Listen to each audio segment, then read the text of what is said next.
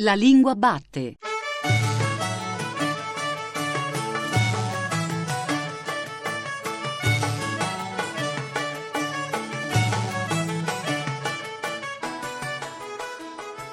Buon pomeriggio e bentornati o bentornate anche oggi alla Lingua Batte, il programma di Radio 3 tutto dedicato alla lingua italiana. E oggi, per ragionare sul rapporto tra la lingua e la ricerca scientifica, siamo andati nella sede dell'Accademia dei Lincei. L'Accademia dei Lincei, fondata nel 1603 da Federico Cesi, è la più antica accademia del mondo, annoverato tra i suoi primi soci niente meno che Galileo Galilei. È la massima istituzione culturale italiana, consulente scientifico e culturale del Presidente della Repubblica che le ha accordato l'alto patronato permanente.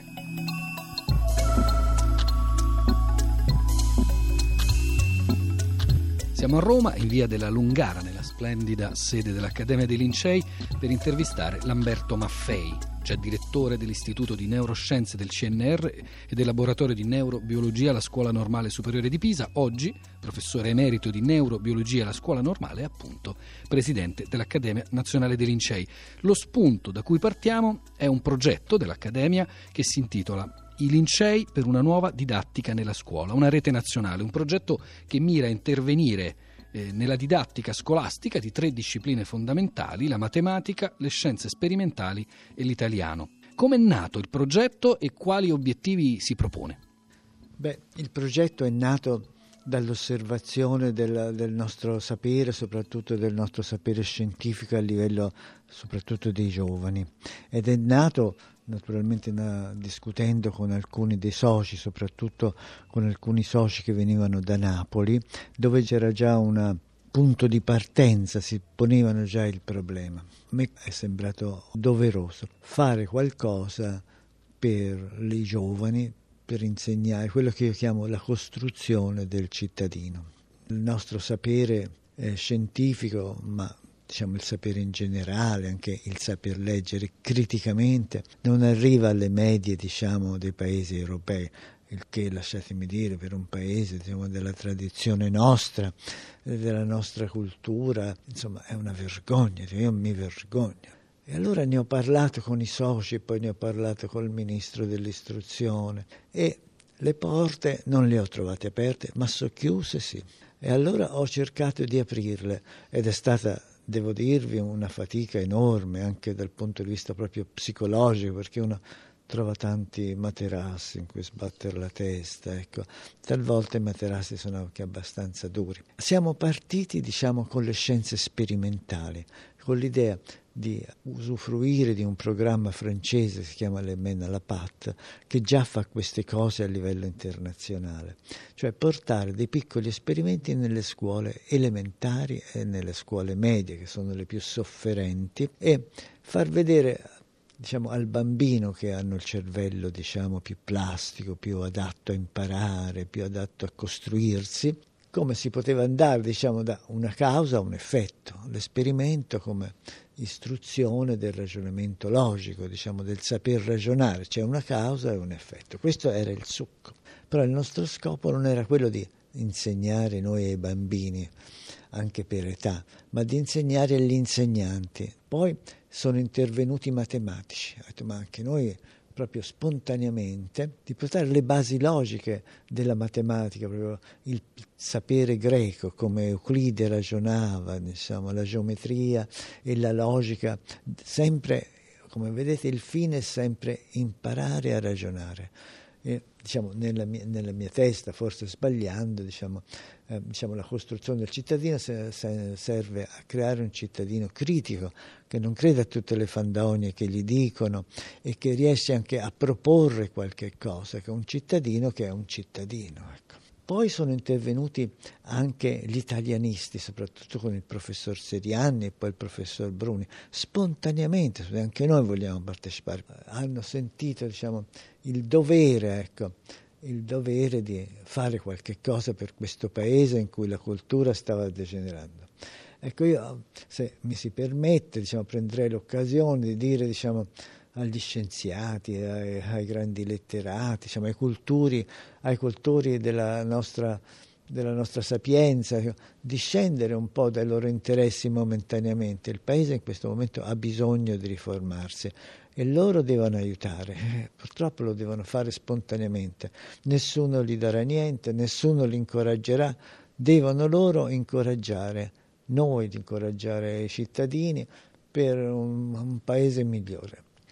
Ne faceva cenno anche lei. Sono stati pubblicati da poco i risultati dell'indagine Ocse 2012 relativa alle competenze degli studenti italiani proprio in questi tre campi, scienze sperimentali, matematica e lingua italiana.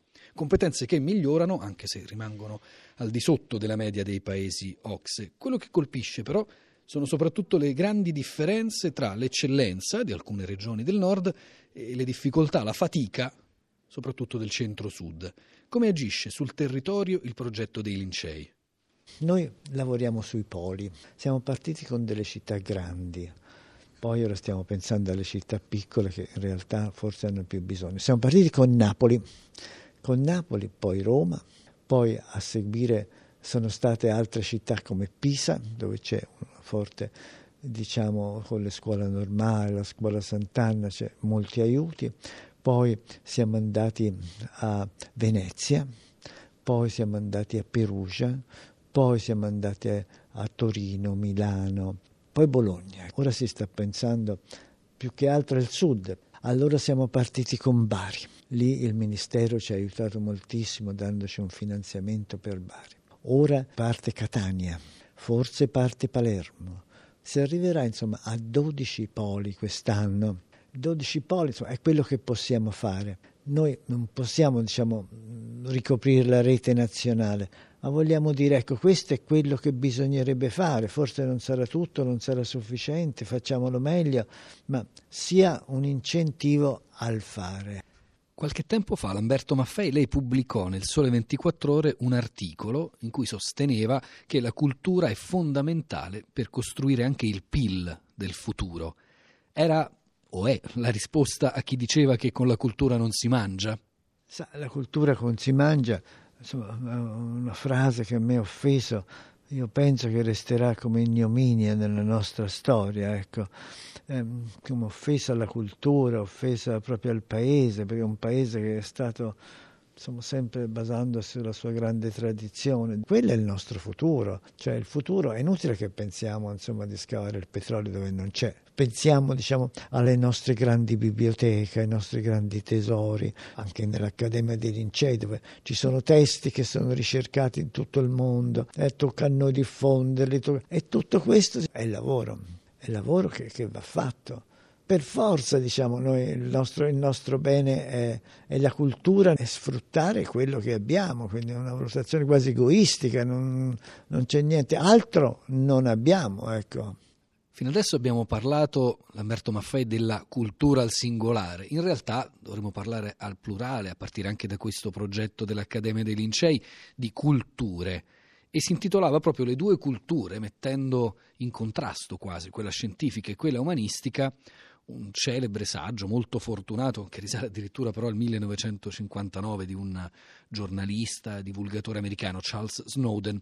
Luca Serianni, in un testo più recente, L'ora di italiano, a proposito di questa concorrenza tra la cultura umanistica e la cultura scientifica, ci scherzava un po' su e scriveva: Per intenderci, una persona istruita saprebbe dire che le proteine sono sostanze che si trovano soprattutto nella carne, nelle uova e nel latte. Tutto bene, purché si sia consapevoli che una formulazione così sommaria, diceva Serianni, equivale a dire che Alessandro Manzoni è un grande scrittore morto molto tempo fa e basta.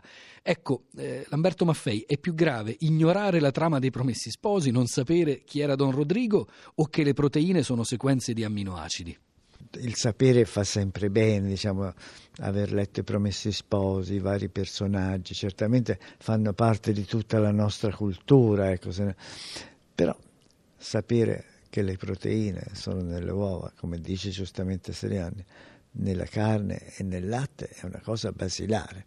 Queste cose, questo che dice Seriani è biologia, è sopravvivenza. L'altro è un passo un pochino della scala, diciamo, uno scalino superiore, sapere almeno chi è Alessandro Manzoni è importante, importantissimo, ma direi che viene nello scalino dopo. Un'ultima domanda, Lamberto Maffei stavolta non tanto al ruolo istituzionale del presidente dell'Accademia dei Lincei quanto allo scienziato. Tra i suoi libri ce n'è uno, forse il più recente, che si intitola La libertà di essere diversi, natura e cultura alla prova delle neuroscienze. Dal punto di vista delle neuroscienze, quale delle tre discipline di cui abbiamo parlato, dunque matematica, scienze sperimentali, italiano, influenza maggiormente la formazione di un ragazzo o di una ragazza? Non a caso noi qui abbiamo scelto queste tre materie. Queste tre materie, diciamo, l'italiano, tanto per ripetere, la matematica e la sperimentazione.